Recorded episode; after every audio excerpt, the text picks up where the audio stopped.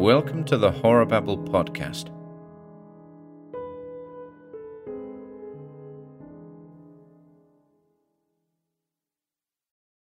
The Wood of the Dead by Algernon Blackwood. One summer, in my wanderings with a knapsack, I was at luncheon in the room of a wayside inn in the western country when the door opened and there entered an old rustic who crossed close to my end of the table and sat himself down very quietly in the seat by the bow window. We exchanged glances, or, properly speaking, nods, for at the moment I did not actually raise my eyes to his face, so concerned was I with the important business of satisfying an appetite gained by tramping twelve miles over a difficult country. The fine, warm rain of seven o'clock, which had since risen in a kind of luminous mist about the tree tops, now floated far overhead in a deep blue sky, and the day was settling down into a blaze of golden light. It was one of those days peculiar to Somerset and North Devon, when the orchards shine and the meadows seem to add a radiance of their own, so brilliantly soft are the colourings of grass and foliage. The innkeeper's daughter, a little maiden with a simple country loveliness, presently entered with a foaming pewter mug, inquired after my welfare, and went out again. Apparently she had not noticed the old man sitting in the settle by the bow window, nor had he, for his part, so much as once turned his head in our direction. Under ordinary circumstances, I should probably have given no thought to this other occupant of the room, but the fact that it was supposed to be reserved for my private use and the singular thing that he sat looking aimlessly out of the window, with no attempt to engage me in conversation, drew my eyes more than once somewhat curiously upon him, and I soon caught myself wondering why he sat there so silently, and always with averted head.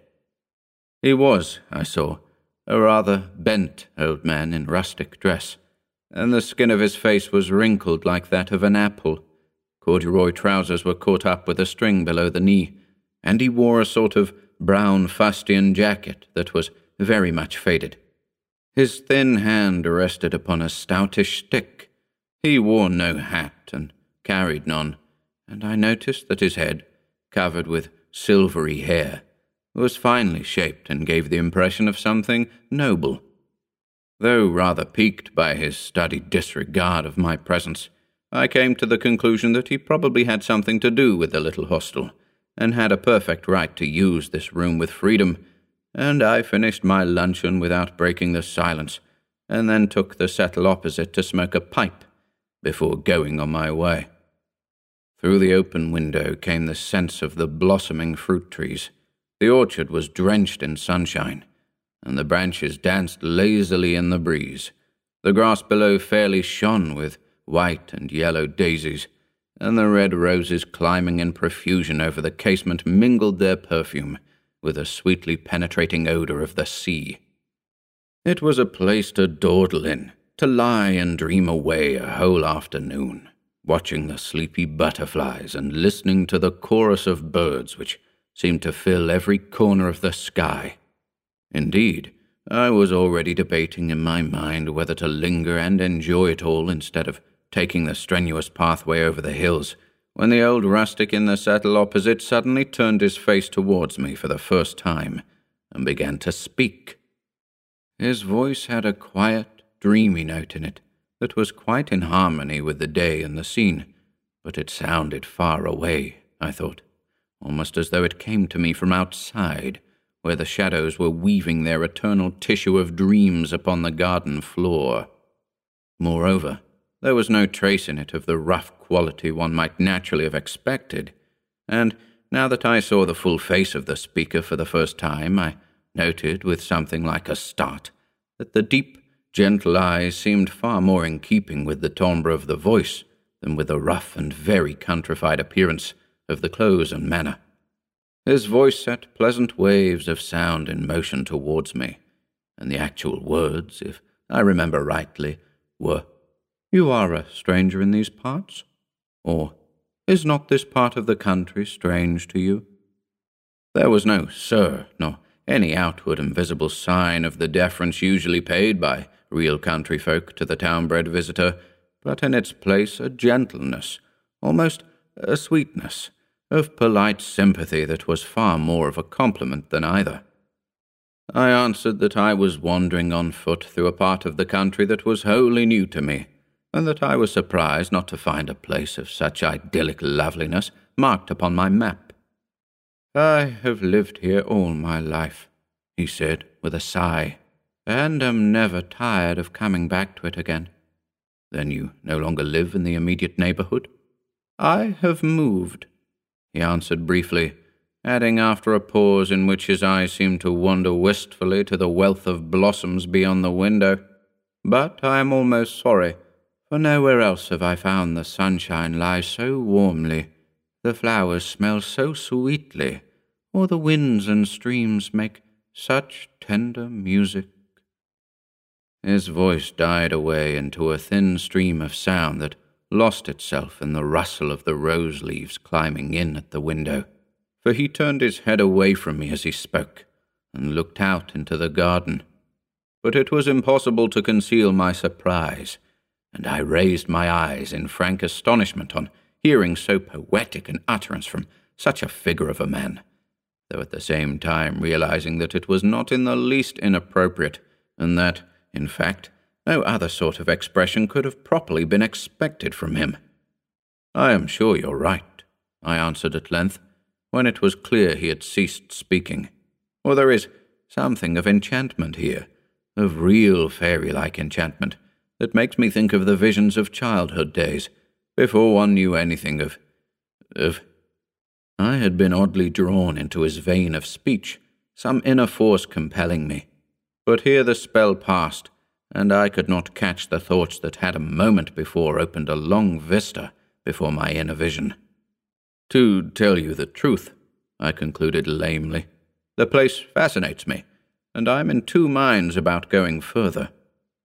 Even at this stage, I remember thinking it odd that I should be talking like this with a stranger whom I met in a country inn, for it has always been one of my failings that to strangers my manner is brief to surliness. It was as though we were figures meeting in a dream, speaking without sound, obeying laws not operative in the everyday working world, and about to play with a new scale of space and time, perhaps. But my astonishment passed quickly into an entirely different feeling when I became aware that the old man opposite had turned his head from the window again, and was regarding me with eyes so bright they seemed almost to shine with an inner flame.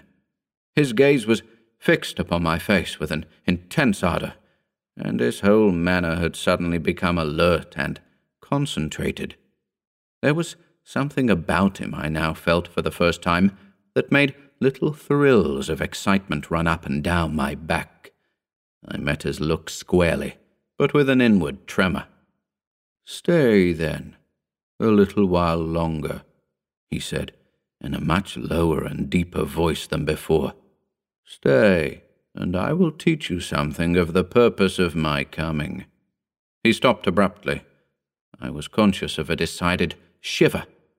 You have a special purpose, then, in coming back? I asked, hardly knowing what I was saying. To call away someone, he went on in the same thrilling voice. Someone who is not quite ready to come, but who is needed elsewhere for a worthier purpose. There was a sadness in his manner that mystified me more than ever. You, mean? I began, with an unaccountable access of trembling. I have come for someone who must soon move, even as I have moved. He looked at me through and through with a dreadfully piercing gaze, but I met his eyes with a full straight stare, trembling though I was, and I was aware that something stirred within me that had never stirred before, though for the life of me I could not have put a name to it or have analyzed its nature. Something lifted and rolled away. For one single second I understood clearly that the past and the future exist actually side by side in one immense present, that it was I who moved to and fro among shifting, protean appearances. The old man dropped his eyes from my face, and the momentary glimpse of a mightier universe passed utterly away. Reason regained its sway over a dull, limited kingdom. Come tonight, I heard the old man say. Come to me tonight into the wood of the dead. Come at midnight. Involuntarily, I clutched the arm of the settle for support, for I then felt that I was speaking with someone who knew more of the real things that are and will be than I could ever know while in the body, working through the ordinary channels of sense. And this curious half promise of a partial lifting of the veil had its undeniable effect upon me. The breeze from the sea had died away outside, and the blossoms were still. A yellow butterfly floated lazily past the window. The song of the birds hushed. I smelt the sea. I smelt the perfume of heated summer air rising from fields and flowers, the ineffable sense of June, and of the long days of the year. And with it, from countless green meadows beyond, came the hum of myriad summer life, children's voices, sweet pipings, and the sound of water falling.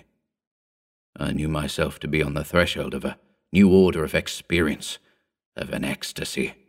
Something drew me forth with a sense of inexpressible yearning towards the being of this strange old man in the window seat, and for a moment I knew what it was to taste a mighty and wonderful sensation, and to touch the highest pinnacle of joy I have ever known.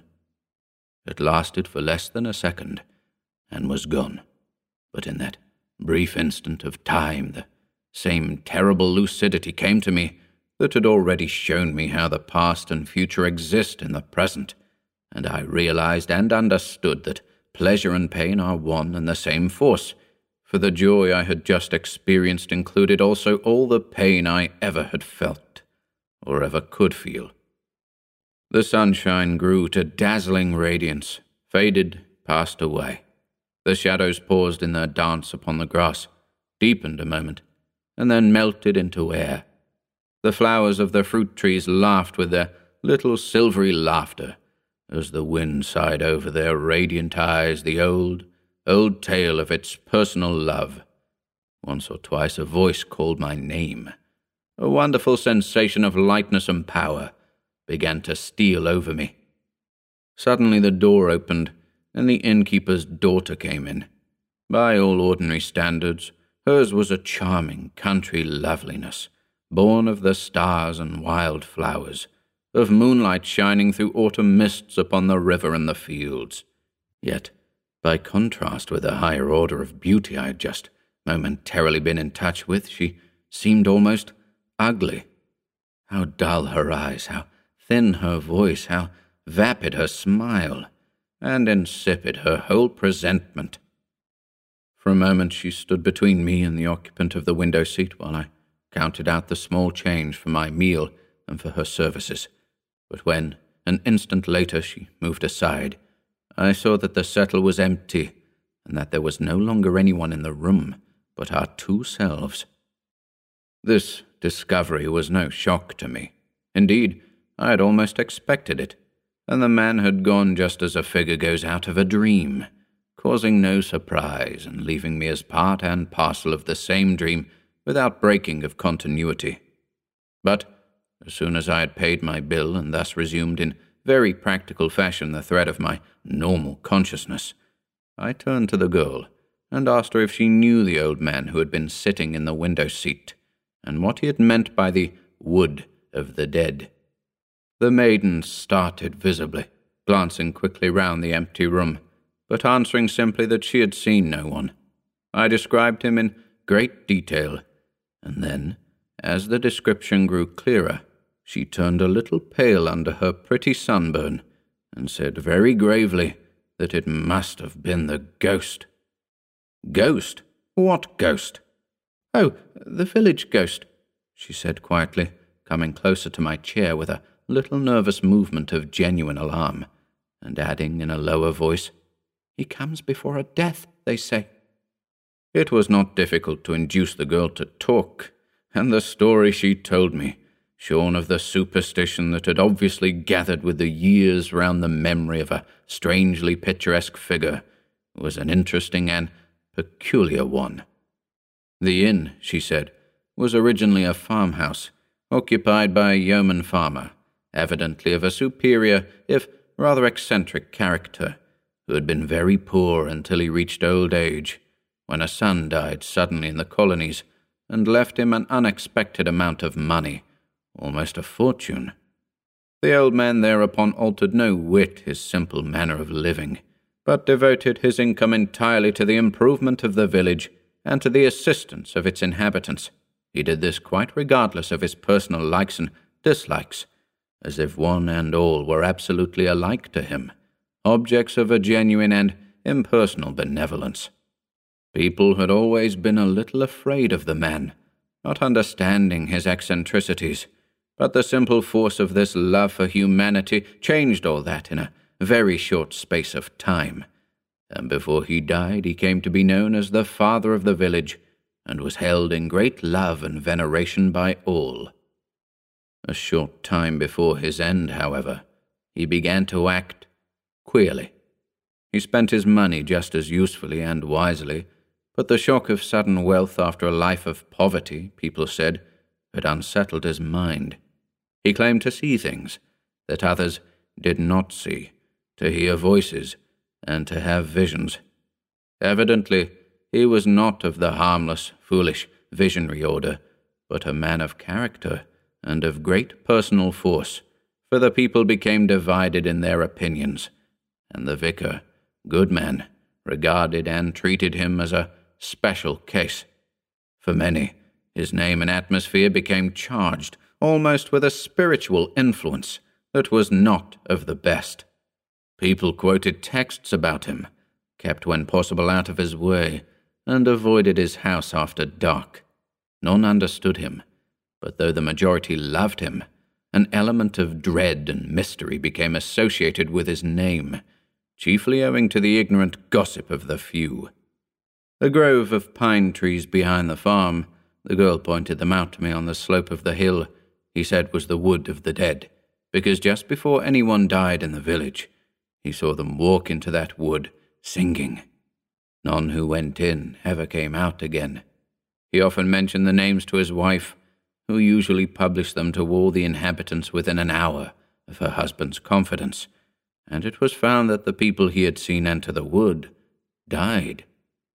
On warm summer nights he would sometimes take an old stick and wander out, hatless under the pines, for he loved this wood and used to say he met all his old friends there, and would one day walk in there never to return.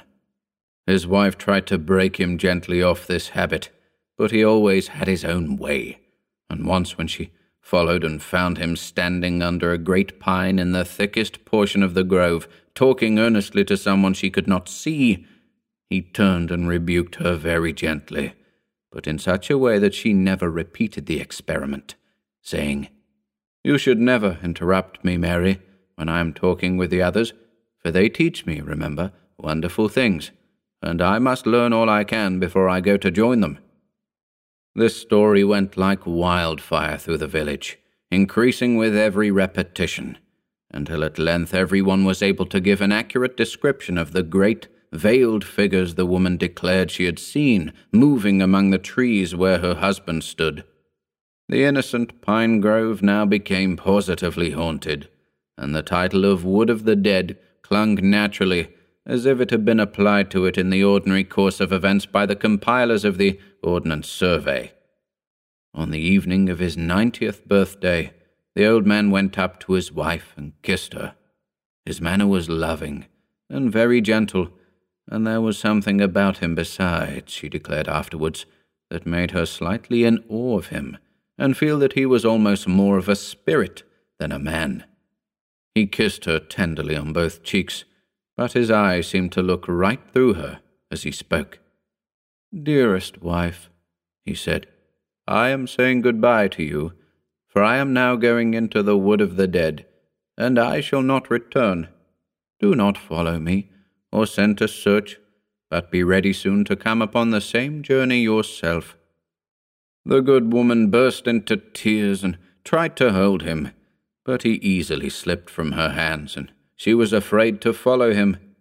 Slowly she saw him cross the field in the sunshine, and then enter the cool shadows of the grove, where he disappeared from her sight. That same night, much later, she woke to find him lying peacefully by her side in bed, with one arm stretched out towards her, dead. Her story was half believed, half doubted at the time, but in a very few years afterwards it evidently came to be accepted by all the countryside. A funeral service was held to which the people flocked in great numbers, and everyone approved of the sentiment which led the widow to add the words, the father of the village, after the usual texts which appeared upon the stone over his grave. This, then, was the story I pieced together of the village ghost as the little innkeeper's daughter told it to me that afternoon in the parlour of the inn. But you're not the first to say you've seen him, the girl concluded, and your description is just what we've always heard, and that window, they say, was just where he used to sit and think and think when he was alive, and sometimes, they say, to cry for hours together. And would you feel afraid if you had seen him? I asked, for the girl seemed strangely moved and interested in the whole story. I think so, she answered timidly. Surely, if he spoke to me. He did speak to you, didn't he, sir? she asked after a slight pause. He said he had come for someone. Come for someone? she repeated. Did he say? She went on falteringly. No, he did not say for whom, I said quickly, noticing the sudden shadow on her face and the tremulous voice. Are you really sure, sir? Oh, quite sure, I answered cheerfully.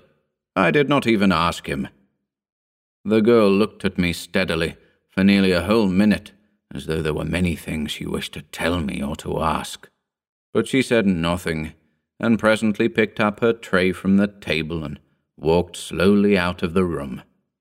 Instead of keeping to my original purpose and pushing on to the next village over the hills, I ordered a room to be prepared for me at the inn and that afternoon I spent wandering about the fields and lying under the fruit trees, watching the white clouds sailing out over the sea.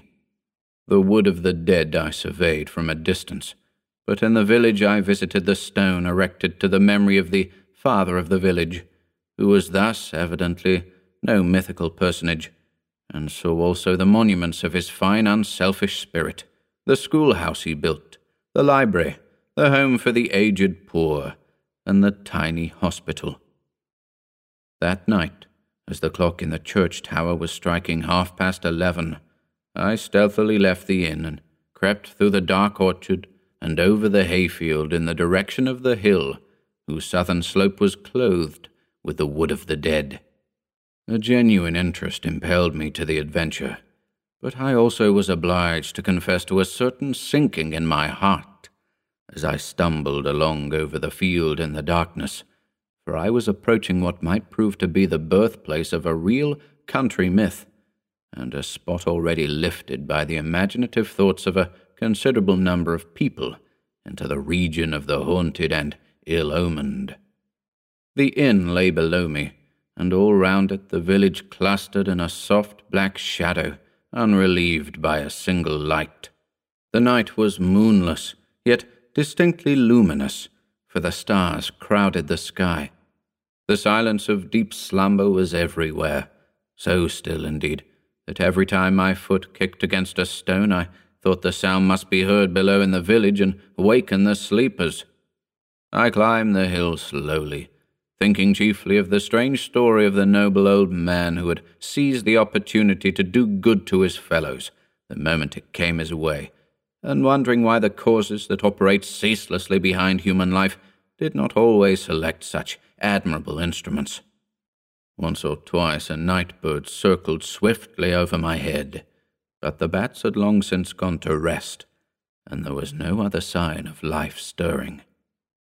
Then, suddenly, with a singular thrill of emotion, I saw the first trees of the Wood of the Dead rise in front of me in a high black wall. Their crests stood up like giant spears against the starry sky, and though there was no perceptible movement of the air on my cheek, I heard a faint, rushing sound among their branches as the night breeze passed to and fro over their countless little needles. A remote, hushed murmur rose overhead and died away again almost immediately, for in these trees the wind seems to be never absolutely at rest, and on the calmest day there is always a sort of whispering music among their branches. For a moment I hesitated on the edge of this dark wood and listened intently. Delicate perfumes of earth and bark stole out to meet me. Impenetrable darkness faced me. Only the consciousness that I was obeying an order strangely given, and including a mighty privilege, enabled me to find the courage to go forward and step in boldly under the trees. Instantly the shadows closed in upon me, and something came forward to meet me from the center of the darkness. It would be easy enough to meet my imagination halfway with fact and say that a cold hand grasped my own and led me by invisible paths into the unknown depths of the grove. But at any rate, without stumbling and always with the positive knowledge that I was going straight towards the desired object, I pressed on confidently and securely into the wood. So dark was it that, at first, not a single starbeam pierced the roof of branches overhead, and as we moved forward side by side, the trees shifted silently past us in long lines, row upon row, squadron upon squadron, like the units of a vast, soundless army. And, at length, we came to a comparatively open space, where the trees halted upon us for a while, and looking up, I saw the white river of the sky beginning to yield to the influence of a new light that now seemed spreading swiftly across the heavens. It is the dawn coming, said the voice at my side that I certainly recognized, but which seemed almost like a whispering from the trees, and we are now in the heart of the wood of the dead. We seated ourselves on a moss covered boulder and waited the coming of the sun. With marvelous swiftness, it seemed to me, the light in the east passed into the radiance of early morning, and when the wind awoke and began to whisper in the tree tops, the first rays of the risen sun fell between the trunks and rested in a circle of gold at our feet. Now, come with me, whispered my companion in the same deep voice, for time has no existence here and that which I would show you is already there. We trod gently and silently over the soft pine needles. Already the sun was high over our heads, and the shadows of the trees coiled closely about their feet. The wood became denser again, but occasionally we passed through little open bits where we could smell the hot sunshine and the dry, baked pine needles. Then, presently, we came to the edge of the grove, and I saw a hayfield lying in the blaze of day, and two horses basking lazily with switching tails in the shafts of a laden hay wagon. So complete and vivid was the sense of reality that I remember the grateful realization of the cool shade where we sat and looked out upon the hot world beyond.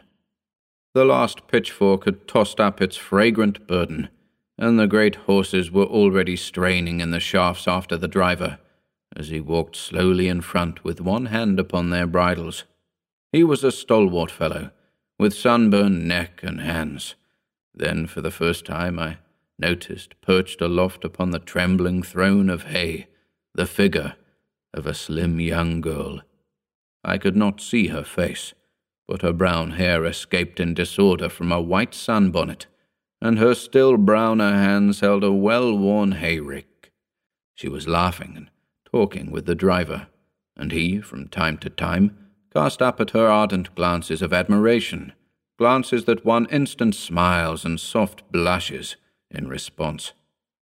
The cart presently turned into the roadway that skirted the edge of the wood where we were sitting.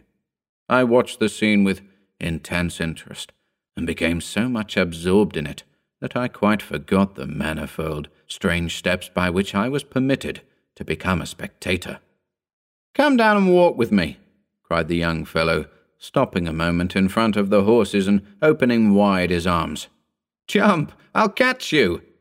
Oh, oh, she laughed, and her voice sounded to me as the happiest, merriest laughter I'd ever heard from a girl's throat. Oh, oh, that's all very well, but remember I'm queen of the hay and I must ride. Then I must come and ride beside you, he cried, and began at once to climb up by way of the driver's seat. But, with a peal of silvery laughter, she slipped down easily over the back of the hay to escape him, and ran a little way along the road.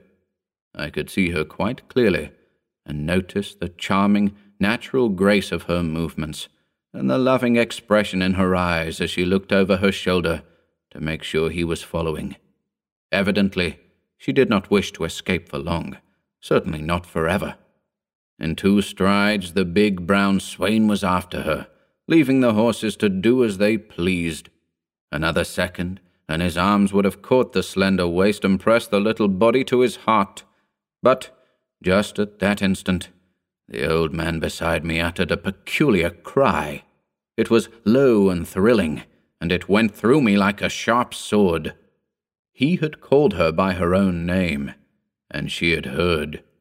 For a second she halted, glancing back with frightened eyes. Then, with a brief cry of despair, the girl swerved aside and dived in swiftly among the shadows of the trees. But the young man saw the sudden movement and cried out to her passionately. Not that way, my love, not that way. It's the wood of the dead. She threw a laughing glance over her shoulder at him and the wind caught her hair and drew it out in a brown cloud under the sun. But the next minute she was close beside me, lying on the breast of my companion, and I was certain I heard the words repeatedly uttered with many sighs. Father, you called, and I have come, and I come willingly, for I am very, very tired. At any rate, so the words sounded to me, and mingled with them I seemed to catch the answer in that deep, thrilling whisper I already knew. And you shall sleep, my child, sleep for a long, long time, until it is time for you to begin the journey again. In that brief second of time, I had recognized the face and voice of the innkeeper's daughter. But the next minute, a dreadful wail broke from the lips of the young man, and the sky grew suddenly as dark as night. The wind rose and began to toss the branches about us, and the whole scene was swallowed up in a wave of utter blackness. Again, the chill fingers seemed to seize my hand, and I was guided by the way I had come to the edge of the wood, and crossing the hayfield, still slumbering in the starlight, I crept back to the inn and went to bed. A year later, I happened to be in the same part of the country and the memory of the strange summer vision returned to me with the added softness of distance. I went to the old village and had tea under the same orchard trees at the same inn. But the little maid of the inn did not show her face, and I took occasion to inquire of her father as to her welfare and her whereabouts. Married, no doubt? I laughed, but with a strange feeling that clutched at my heart no, sir, replied the innkeeper sadly. Not married, though she was just going to be, but dead. She got a sunstroke in the hayfields just a few days after you were here, if I remember rightly, and she was gone from us in less than a week.